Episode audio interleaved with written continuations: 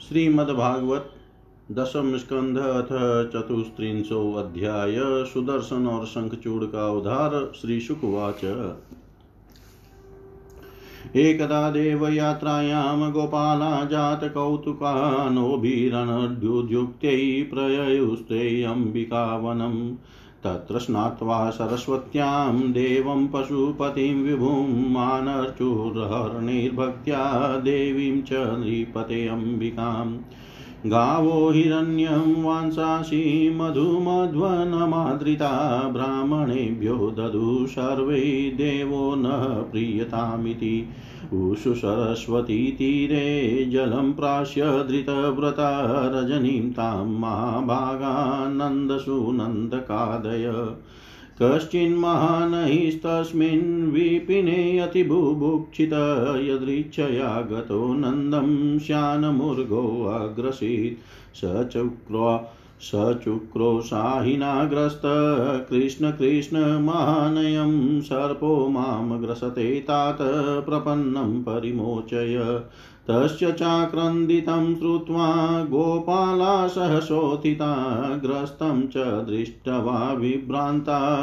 सर्पं विव्यधुरुल्मकै अलातेर्दह्यमानोऽपि नामुञ्चतमुरङ्गम तमस्पशत पदाभ्येत्य भगवान् सात्वतां पति। स वै भगवत श्रीमत्पादस्पर्श हता शुभभेजे सर्पपूरयित्वा रूपं विद्याधरार्चितं तमपृच्छ्रदर्शिकेश प्रणतं समुपस्थितं दीप्यमानेन वपुषा पुरुषं हेममालिनं। को भवान् परमालक्ष्म्या रोचते अद्भुतदर्शन कथं जुगुप्सितामेतां गतिं वा प्रापितो वश? सर्प उवाच। अहं विद्याधरः कश्चित् सुदर्शनैति श्रुतश्रिया स्वरूपसम्पत्त्या विमानेनाचरं दिश। ऋषिणविरूपानङ्गिरस प्राहसं रूपदर्पित तैरिमां प्रापितो योनिं प्रलब्धैष्वेन पाप्मना। शापो मे अनुग्रहायेव कृतस्ते करुणात्मभिः, यदहं लोकगुरुणा पदास्पष्टो हताशुभ तं त्वाहं भवभीतिभीतानां प्रपन्नानां भयापहम् आपृचे शापनिर्मुक्त पादस्पसादमिवहन् प्रपन्नोऽस्मि महायोगिन् महापुरुषसत्पते अनुजानी मा देव सर्वलोकेश्वरेश्वर। ब्रह्मदण्डादविमुक्तोऽहं सद्यस्ते अच्युतदर्शनात्यन्नाम गृह्णखिलान् श्रोतॄनात्मानमेव च सद्य पुनाति किं भूयस्तस्य स्पृष्टपदाहिते। इत्यनुज्ञाप्य दासार्ह परिक्रम्याभिवन्द्य च सुदर्शनो दिवं यात कृत्रानन्दश्च मोचित निशाम्य कृष्णस्य तदात्मवैभवं व्रजोकशो विस्मितचेतस्ततः समापय तस्मिन्नियमं पुनर्व्रजं निपाययुस्तत कथयन्त आदृता। कदाचिदथ गोविन्दो रामश्चाद्भुतविक्रम विजहतौ। उर्वर्णिरात्र्यां मध्यगो व्रजयोषिताम् उपगीयमानो ललितं स्त्रीजनिर्बधसौहृदैश्वलङ्कृतानुलिप्ताङ्गो स्रग्वीणो विरजोऽम्बरो निशामुखं मान् यन्तावुदितोडुपतारकं मलिकागन्धमतालिजुष्टं कुमुदवायुना जगतु सर्वभूतानां मनःश्रवणमङ्गलम् तौ कल्पयन्तो युगपतस्वरमण्डलमूर्छितम् गोप्यस्तदगीतमाकर्ण्य मूर्छितानाविदन्नृपसंसदुकूलमात्मानं स्रहस्तकेशस्रजं तत। एवं विक्रीडितोष्वेदं गायतो सम्प्रमत्वत शङ्खचूड ख्यातो धनदानुचरोऽभ्यगा। तयो निरीक्षतो राजस्तनाथं प्रमदाजनं क्रौशन्तं कालयामास दिशयुधि चा च्यामशङ्कितक्रोशन्तं कृष्णरामेति विलोकय स्वपरिग्रहं यथा गादस्युनाग्रस्ता भ्रातरावन्वधावताम् मा भेष्टेत्यभया रावो शालहस्तोतरश्विनो आसेदतुस्तं तरसा त्वरितं गुह्यकादमम् स वीक्षय तावनुप्राप्तो कालमृत्यु इवोद्विजन् विसृज्य स्त्रीजनं मूढ प्राद्रवजीवितेक्षया तमन्वधावद गोविन्दो यत्र यत्र सधावती जिषुस्तचिरो रत्नं तस्थौ रक्षन् स्त्रियो बल। अविदुर इवाभ्येत्य शिरस्तस्य दुरात्मन जहारमुष्टिनेवाङ्ग। सह चूडामणिं विभु। शङ्खचूडं निहत्येवं मणिमादाय भास्वरम् अग्रजाया ददात प्रीत्या पश्यन्ति नाम च योषिता।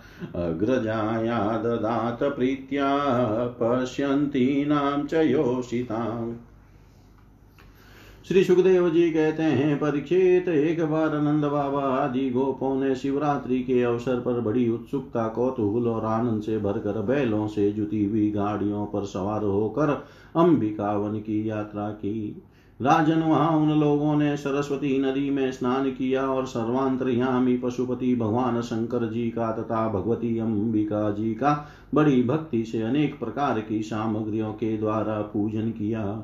वहाँ उन्होंने आन आदर पूर्वक गौएँ, सोना, वस्त्र, मधु और मधुर अन्न ब्राह्मणों को दिए तथा उनको खिलाया पिलाया।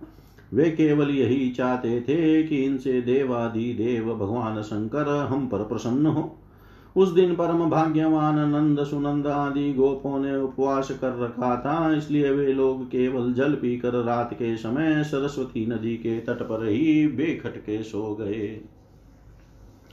उस अंबिका वन में एक बड़ा भारी अजगर रहता था, उस दिन वह भूखा भी बहुत था, देववश वह उधर ही आ निकला और उसने सोए हुए नंद जी को पकड़ लिया। अजगर के पकड़ लेने से नंद राय जी चिल्लाने लगे, बेटा कृष्ण कृष्ण दौड़ो दौड़ो, देखो बेटा, यह अजगर मुझे निगल रहा है, मैं तुम्हारी शरण में हूँ, जल्दी मुझे इस संकट से बचाओ। नंद बाबा का चिल्लाना सुनकर सबके सब गोप एकाएक उठ खड़े हुए और उन्हें अजगर के मुँह से दे, मुँह में देख कर घबरा गए। अब वे लुखाटियों, अधजली लकड़ियों से उस अजगर को मारने लगे। किंतु लुखाटियों से मारे जाने और जलने पर भी अजगर ने नंद बाबा को छोड़ा नहीं। इतने में ही भक्त वत्सल भगवान श्री कृष्ण ने वहाँ पहुंचकर अपने चरणों से उस अजगर को छू दिया। भगवान के श्री चरणों का स्पर्श होते ही अज, अजगर के सारे अशुभ भस्म हो गए और वह उसी क्षण अजगर का शरीर छोड़कर विद्याधरा अर्चित सर्वांग सुंदर रूपवान बन गया।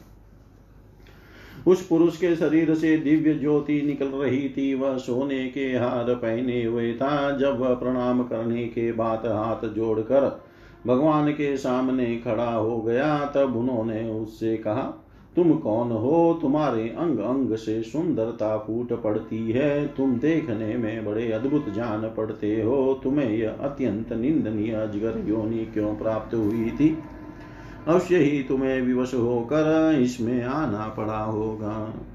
अजगर के शरीर से निकला हुआ पुरुष बोला, भगवान, मैं पहले एक विद्याधर था। मेरा नाम था सुदर्शन। मेरे पास सौंदर्य तो था ही, लक्ष्मी भी बहुत थी, इससे मैं विमान पर चढ़कर यहाँ से वहाँ घूमता रहता था।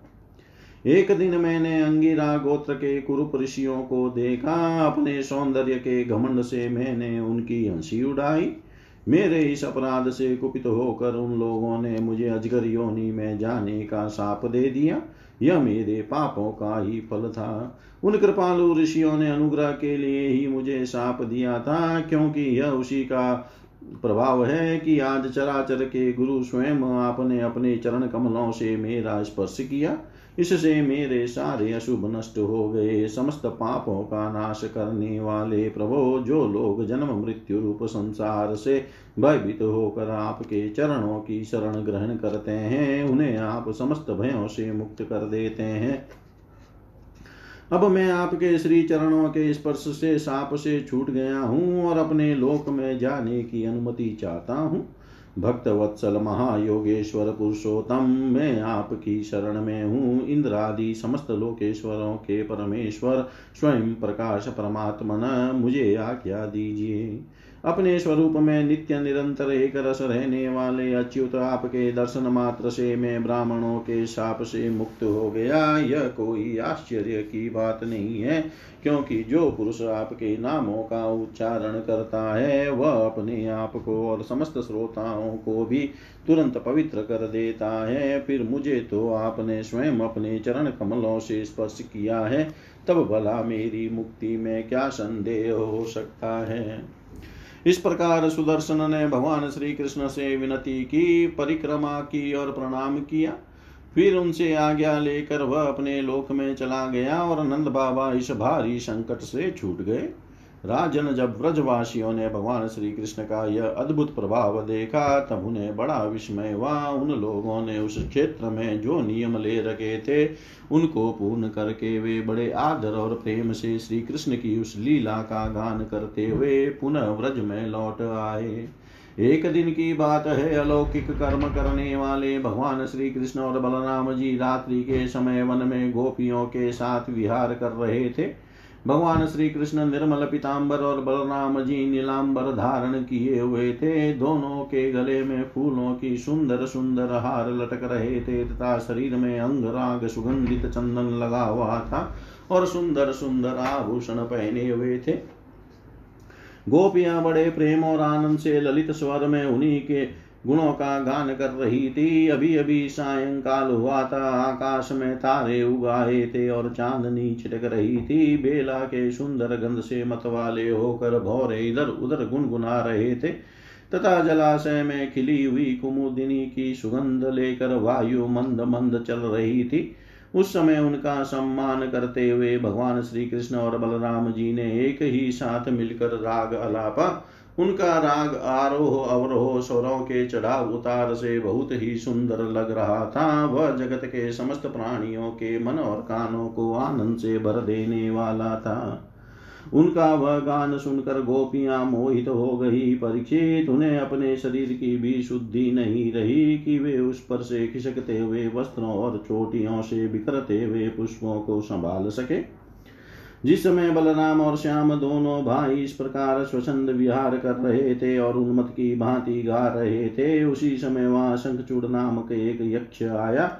वह कुबेर का अनुचर था। परिचित दोनों भाइयों के देखते देखते वह उन गोपियों को लेकर बेखट के उत्तर की ओर भाग चला, जिनके एकमात्र स्वामी भगवान श्री कृष्ण ही हैं। वे गोपियाँ उस समय रो रो कर चिल्लाने लगी। दोनों भाइयों ने देखा कि जैसे कोई डाकू गौों को लूट ले जाए, वैसे ही यक्ष हमारी प्रेयसियों को लिए जा रहा है और वे हा कृष्ण हा राम पुकार कर रो पीट रही है। उसी समय दोनों भाई उसकी ओर दौड़ पड़े। डरो मत डरो मत, इस प्रकार भयवाणी कहते हुए हाथ में साल का वृक्ष लेकर बड़े वेग से क्षण भर क्षण भर में ही उस नीच यक्ष के पास पहुँच गए। यक्ष ने देखा कि काल और मृत्यु के समान ये दोनों भाई मेरे पास आ पहुँचे। तब वह मूड घबरा गया। उसने गोपियों को वहीं छोड़ दिया, स्वयं प्राण बचाने के लिए भागा। तब स्त्रियों की रक्षा करने के लिए बलराम जी तो वहीं खड़े रह गए, परंतु भगवान श्री कृष्ण जहाँ जहाँ वह भाग कर गया, उसके पीछे पीछे दौड़ते गए। वे चाहते थे कि उसके सिर की चुड़ामणि निकाल ले, कुछ ही दूर जाने पर भगवान ने उसे पकड़ लिया और उस दुष्ट के सिर पर कसकर एक घूसा जमाया और चूड़ामणि के साथ उसका सिर भी धड़ से अलग कर दिया।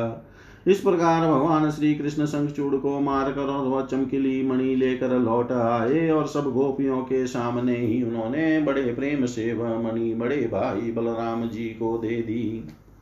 इति श्रीमद्भागवते महापुराणे पारमहंस्यां संहितायां दशमस्कन्धे पूर्वार्धे सङ्चूर्वधो नाम चतुस्त्रिंशोऽध्याय। सर्वं श्रीशां सदाशिवार्पणम् अस्तु। ॐ विष्णवे नम, ॐ विष्णवे नम, ॐ विष्णवे नमः। श्रीमद्भागवतः दशमस्कन्धः पञ्चत्रिंशोऽध्याय युगलगीत। श्रीशुकुवाच, गोप्यः कृष्णे वनं याते तमनुद्रुचे गोप्यकृष्णे वनं याते तमनुद्रुतचेतस, कृष्णलीलाः प्रगायन्त्यो निर्न्युर्दुःखेन वासरान्। गोप्य ऊचु वां बाहुकृतवां कपोलो वल्गितभुरधरार्पितवेणुम् कोमलाङ्गुलिभिराश्रितमार्गं गोप्य इरयति यत्र मुकुन्द। व्योम्यानवनिता सह सिद्धैर्विस्मितास्तदुपधार्य सलज्जा कामार्गणसमर्पितचिता कस्मलं ययुरपस्मृतनिव्य हन्त चेत्रमबला शृणुतेदम् हारहास उरशिस्तिरविद्युत्नन्दसुनरयमातजनानां नर्मदो यर्हिकुजितवेणु वृन्दशो वृजवृषा मृगगावो वेणुवाद्यहतचेतस आरादन्त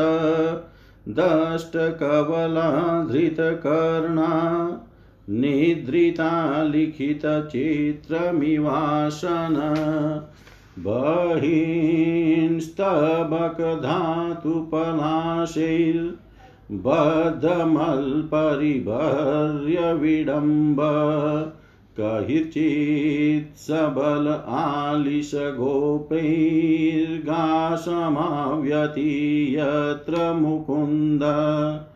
तैर्भग्नतयः सरितो वै तत्पदाम्बुजरो निज तत्पदाम्बुजरोजनीलनीतं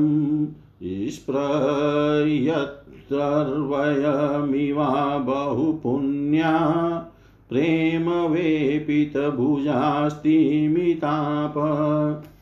अनुचरैः समनुवर्णितवीर्य आदिपुरुष इवाचलभूति वञ्चरो गिरितटेषु चरन्तिर्वेणुना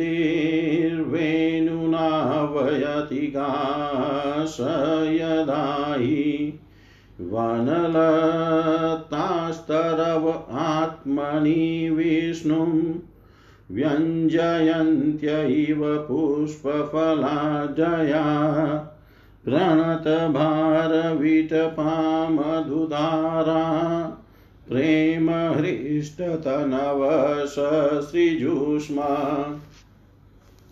दशनीयतिलकोवन्माला दिव्यगन्धतुलसी मधुमते आलीकुलेरलघुगीतं भीष्टम् आद्रियन्यर्हि सन्दितवेणु सरसिसारसहंसविहङ्गा सचारुगीतहृतचेतसेत्य हरिमुपासत ते यतचिताहन्तमिलितदृशो धृतमौना सह बलस्त्रिगवतंसविलास सानुसूचितिवृतो व्रजदेव्यः हसयन् हरिवेणुरवेण जातः स उपरम्भति विश्वम्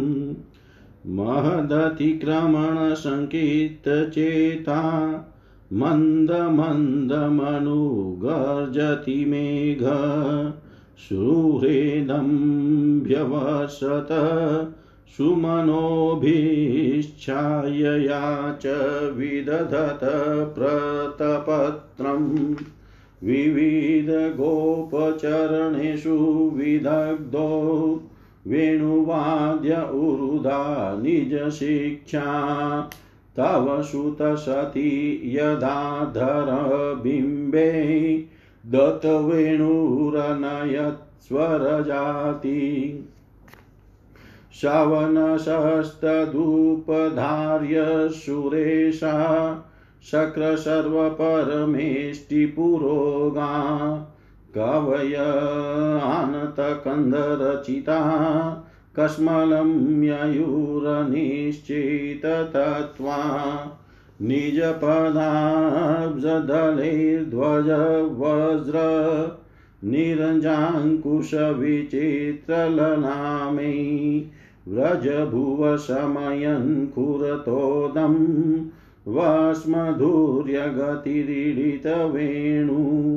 व्रजति तेन वयं सविलासवीक्षणार्पित मनोभववेगा कुजगतिं गमिता न विधामः कस्मलेन कबरं वसनं वा मणिधर क्वचिदागणयन्गा मालयादयितगन्धतुलस्या प्रणयिनो अनुचरस्य कदांसे प्रक्षिपणभुजं गायत यत्र क्वणितवेणुरवं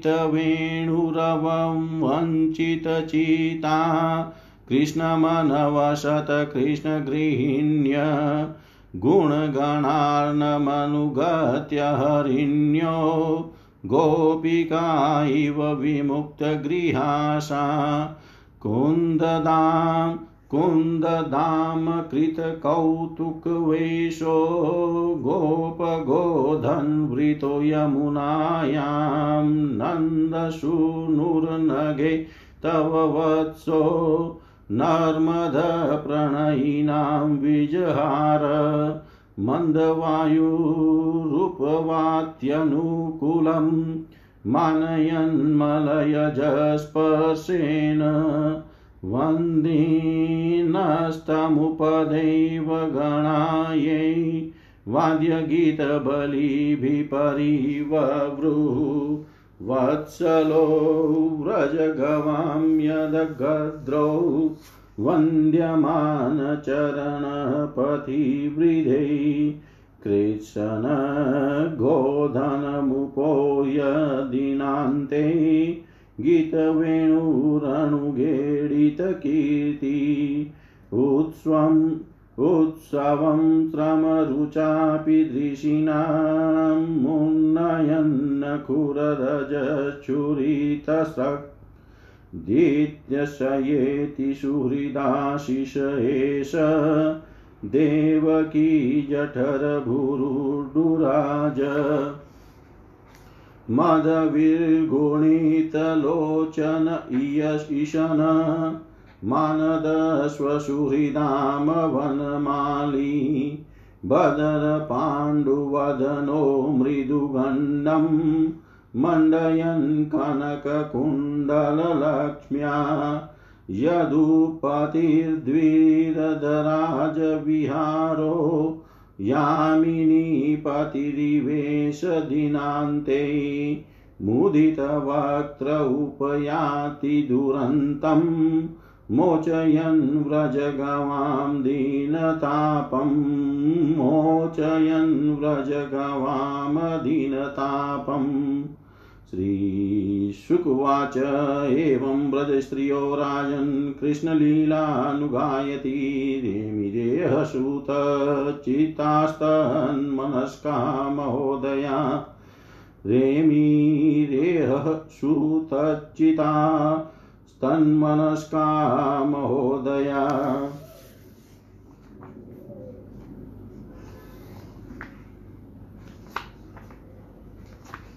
श्री सुखदेव जी कहते हैं, परीक्षित, भगवान श्री कृष्ण के गौों के गौों को चराने के लिए प्रतिदिन वन में चले जाने पर उनके साथ गोपियों का चित भी चला जाता था। उनका मन श्री कृष्ण का चिंतन करता रहता और वे वाणी से उनकी लीलाओं का गान करती रहती। इस प्रकार वे बड़ी कठिनाई से अपना दिन बिताती।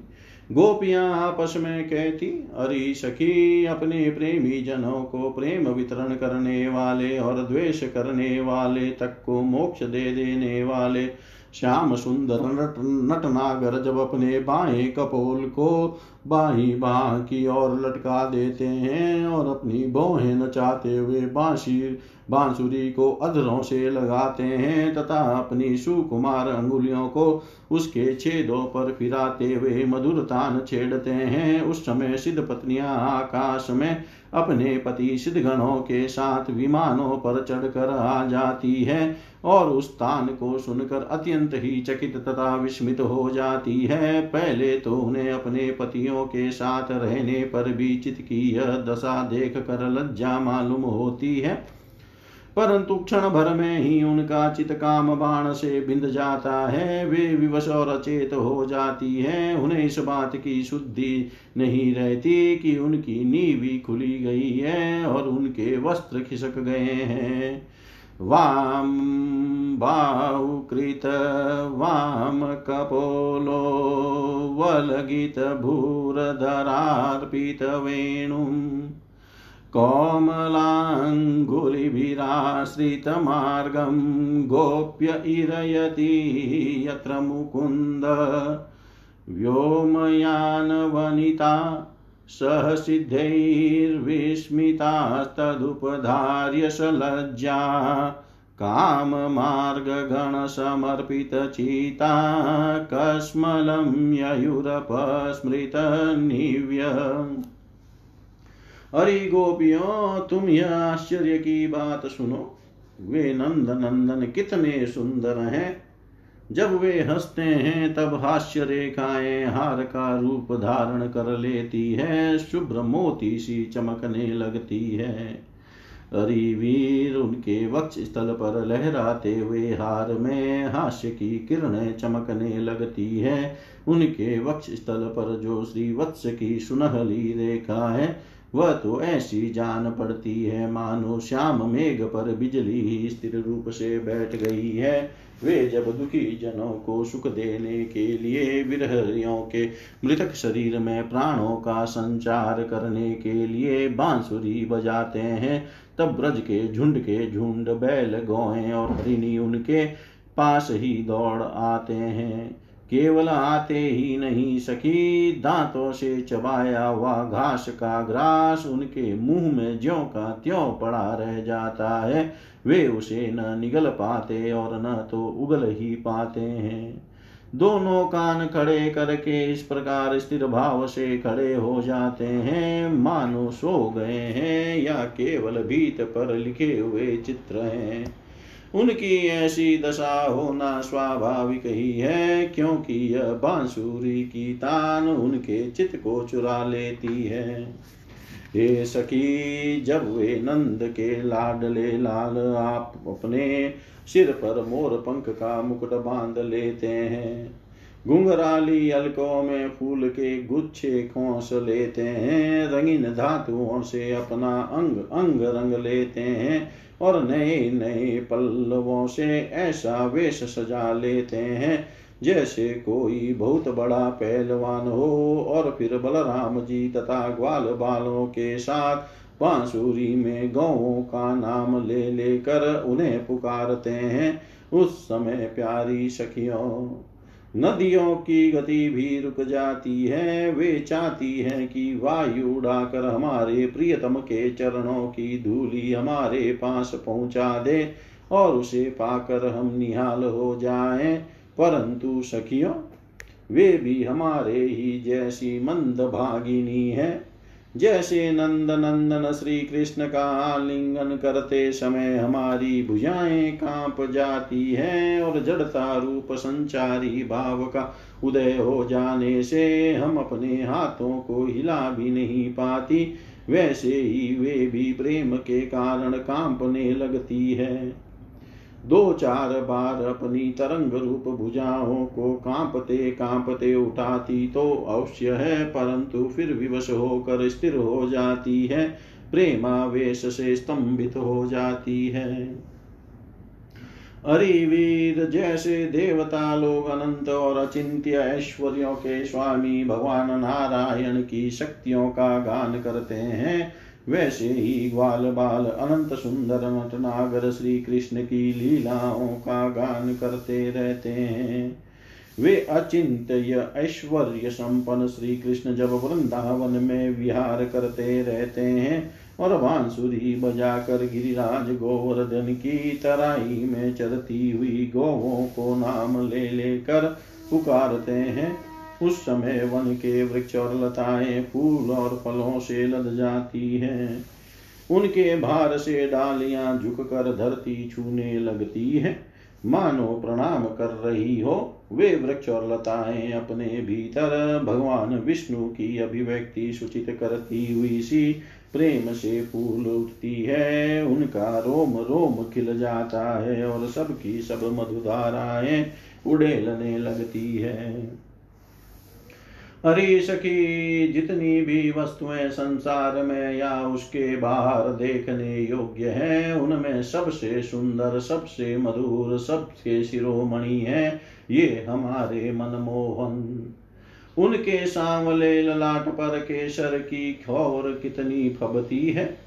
बस देखती ही जाओ, गले में घुटनों तक लटकती हुई वनमाला, उसमें पिरोई हुई तुलसी की दिव्य गंध और मधुर मधु से मतवाले होकर झुंड के झुंड भौरे बड़े मनोहर एवं उच्च स्वर से गुंजार करते रहते हैं। हमारे नटनागर श्याम सुंदर भौरों की उस गुनगुनाहट का आदर करते हैं और उन्हीं के स्वर में स्वर मिलाकर अपनी बांसुरी फूकने लगते हैं। उस समय सखी, उस मुनि जनमोहन संगीत को सुनकर सरोवर में रहने वाले सारस हंस आदि पक्षियों का भी चित उनके हाथ से निकल जाता है छीन जाता है। वे विवश होकर प्यारे शाम सुंदर के पास आ बैठते हैं तथा आँखें मूंद चुपचाप चित एकाग्र करके उनकी आराधना करने लगते हैं। मानो कोई विहंगम वृद्धि के रसिक परमहंस ही हो, भला कहो तो यह कितने आश्चर्य की बात है। हरि व्रज देवियों, हमारे श्याम सुंदर, जब पुष्पों के कुंडल बनाकर अपने कानों में धारण कर लेते हैं और बलराम जी के साथ गिरिराज के शिखरों पर खड़े होकर सारे जगत को हर्षित करते हुए बांसुरी बजाने लगते हैं। बांसुरी क्या बजाते हैं? आनंद में भर कर उसकी ध्वनि के द्वारा सारे विश्व का आलिंगन करने लगते हैं। उस समय श्याम मेघ बांसुरी की तान के साथ मंद मंद गरजने लगता है। उसके चित्त में इस बात की शंका बनी रहती है कि कहीं मैं ज़ोर से गर्जना कर उठूं और वह कहीं बांसुरी की तान के विपरीत पड़ जाए, उसमें बेसुरापन ले आए तो मुझसे महात्मा श्री कृष्ण का अपराध हो जाएगा। सखी, वह इतना ही नहीं करता। वह जब देखता है कि हमारे सका घन श्याम को घाम लग रहा है, तब वह उनके ऊपर आकर छाया कर लेता है, उनका छत्र बन जाता है। हरिवीर वह तो प्रसन्न होकर बड़े प्रेम से उनके ऊपर अपना जीवन ही निछावर कर देता है। नन्नी नन्नी फूइयों के रूप में ऐसा बरसने लगता है। मानो दिव्य पुष्पों की वर्षा कर रहा हो। कभी कभी बादलों की ओट में छिपकर देवता लोग भी पुष्प वर्षा कर जाया करते हैं। सत शिरो सती शिरोमणि यशोदा जी, तुम्हारे सुंदर कुंवर ग्वाल बालों के साथ खेल खेलने में बड़े निपुण हैं। रानी जी, तुम्हारे लाडले लाल सबके प्यारे तो हैं। चतुर भी बहुत हैं। देखो उन्होंने बांसुरी बजाना किसी से सीखा नहीं। अपने ही अनेकों प्रकार की राग रागिनियाँ उन्होंने निकाल ली। जब वे अपने बिंबा फल सदृश लाल लाल अधरों पर बांसुरी रख कर ऋषभ निषाद आदि स्वरों की अनेक जातियाँ बजाने लगते हैं। उस समय वंशी की परम मोहिनी और नई तान सुनकर ब्रह्मा शंकर और इंद्र आदि बड़े बड़े देवता भी, जो सर्वज्ञ हैं, उसे नहीं पहचान पाते। वे इतने मोहित हो जाते हैं कि उनका चित्त तो उनके रोकने पर भी, उनके हाथ से निकल कर वंशी ध्वनि में तलीन हो ही जाता है, सिर भी झुक जाता है, और वे अपनी शुद्ध बुद्ध को कर उसी में तन्मय हो जाते हैं। हरिवीर, उनके चरण कमलों में ध्वजा व्रज कमल, अंशु, अंकुश आदि के विचित्र और सुंदर सुंदर चिन्ह हैं। जब व्रज भूमि गाँवों के खुर से खुद जाती है तब वे अपने सुकुमार चरणों से उसकी पीड़ा मिटाते हुए गजराज के समान मंद गति से आते हैं और बांसुरी भी बजाते रहते हैं। उनकी वह वंशी ध्वनि, उनकी वह चाल और उनकी वह विलास भरी चितवन हमारे हृदय में प्रेम के मिलन की आकांक्षा का आवेग बढ़ा देती है। हम उस समय इतनी मुग्ध, इतनी मोहित हो जाती है कि डोल तक नहीं सकती। मानो हम जड़ वृक्ष हो। हमें तो इस बात का भी पता नहीं चलता कि हमारा जूड़ा खुल गया है या बंधा है। हमारे शरीर पर का वस्त्र उतर गया है या है। अरिवीर उनके गले में मणियों की माला बहुत ही भली मालूम होती है। तुलसी की मधुर गंध उन्हें बहुत प्यारी है। इसी से तुलसी की माला को तो वे कभी छोड़ते ही नहीं, सदा धारण किए रहते हैं।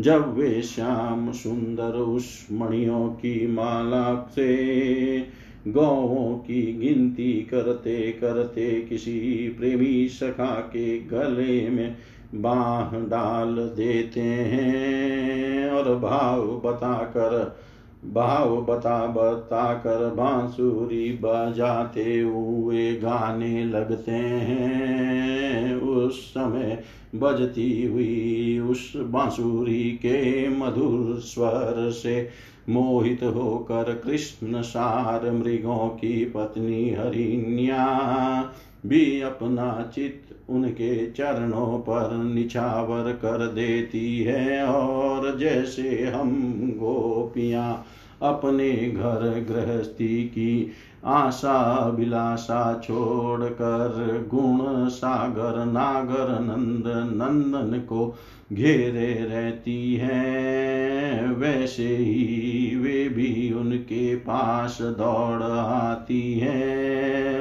और वही एक टक देखती हुई खड़ी रह जाती है। लौटने का नाम भी नहीं लेती। नंद रानी यशोदा जी, वास्तव में तुम बड़ी पुण्यवती हो। तभी तो तुम्हें ऐसे पुत्र मिले हैं। तुम्हारे वे लाडले लाल बड़े प्रेमी हैं। उनका चित बड़ा कोमल है। वे प्रेमी सखाओं को तरह तरह से हास परिहास के द्वारा सुख पहुंचाते हैं। कुंद कली का हार पहन कर जब वे अपने को विचित्र वेश में सजा लेते हैं और ग्वाल बाल तथा गौ के साथ यमुना जी के तट पर खेलने लगते हैं, उस समय मलयज चंदन के समा शीतल और सुगंधित स्पर्श से मंद मंद अनुकूल बहकर वायु तुम्हारे लाल की सेवा करती है। और गंधर्वादि उपदेवता वंदी जनों के समान गा बजा कर उन्हें संतुष्ट करते हैं। तदाने को प्रकार की बेटे देते हुए सब और से घेर कर उनकी सेवा करते हैं। हरि सखी, श्याम सुंदर व्रज की गौ से बड़ा प्रेम करते हैं। इसीलिए तो उन्होंने गोवर्धन धारण किया था। अब वे सब गौवों को लौटा कर आते ही होंगे। देखो साई कालो चला है, तब इतनी देर क्यों होती है? सखी, रास्ते में बड़े बड़े ब्रह्मा आदि वयोवृद्ध और शंकर आदि ज्ञान वृद्ध उनके चरणों की वंदना जो करने लगते हैं। अब गौवों के पीछे पीछे बांसुरी बजाते हुए वे आते ही होंगे ग्वाल बाल उनकी कीर्ति का गान कर रहे होंगे। देखो न यह क्या रहे हैं। गौवों के खुरों से उड़ उड़ कर बहुत सी धूल वनमाला पर पड़ रही है। वे दिन भर जंगलों में घूमते घूमते थक गए हैं। फिर भी अपनी इस शोभा से हमारी आँखों को कितना सुख, कितना आनंद दे रहे हैं। देखो ये यशोदा की कोख से प्रकट हुए सबको आह्लादित करने वाले चंद्रमा हम प्रेमी जनों की भलाई के लिए हमारी आशा विलासाओं को पूर्ण करने के लिए ही हमारे पास चले आ रहे हैं। सखी, देखो कैसा सौंदर्य है। मत भरी आँखें कुछ चढ़ी हुई है। कुछ कुछ ललाई लिए हुए, कैसी भली जान पड़ती है। गले में वनमाला लहरा रही है, सोने के कुंडलों की कांति से वे अपने कोमल कपोलों को अलंकृत कर रहे हैं। इसी से मुँह पर अधप के पैर के अधपके बैर के समान कुछ पीलापन जान पड़ता है। और रोम रोम से विशेष करके मुख कमल से प्रसन्नता फूटी पड़ती है। देखो, अब वे अपने सखा ग्वाल बालों का सम्मान करके उन्हें विदा कर रहे हैं। देखो देखो, सखी व्रज विभूषण श्री कृष्ण गजराज के समा मदबरी चाल से इस संध्या वेला में हमारी ओर आ रहे हैं।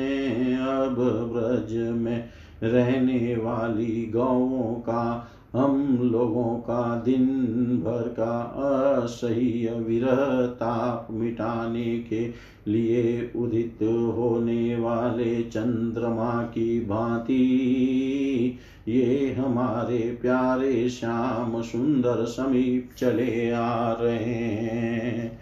ये हमारे प्यारे श्याम सुंदर समीप चले आ रहे ये हमारे प्यारे श्याम सुंदर समीप चले आ रहे श्री सुखदेव जी कहते हैं परीक्षित बड़भागिनी गोपियों का मन श्री कृष्ण में ही लगा रहता था। वे श्री कृष्णमय हो गई थी। जब भगवान श्री कृष्ण दिन में गौवों को चराने के लिए वन में चले जाते, तब वे उन्हीं का चिंतन करती रहती और अपनी अपनी सखियों के साथ अलग अलग उन्हीं की लीलाओं का गान करके उसी में रम जाती। इस प्रकार उनके दिन बीत गए। उस प्रकार उनके दिन बीत जाते। इति श्रीमद्भागवत महापुराणे पारमहंस्यां संहितायां दशम स्कन्धे पूर्वार्धे वृन्दावनक्रीडायां गोपिकायुगलगीतं नाम पञ्चत्रिंशोऽध्याय। सर्वं श्रीशां सदाशिवार्पणम् अस्तु। ॐ विष्णवे नम। ॐ विष्णवे नम। ॐ विष्णवे नमः।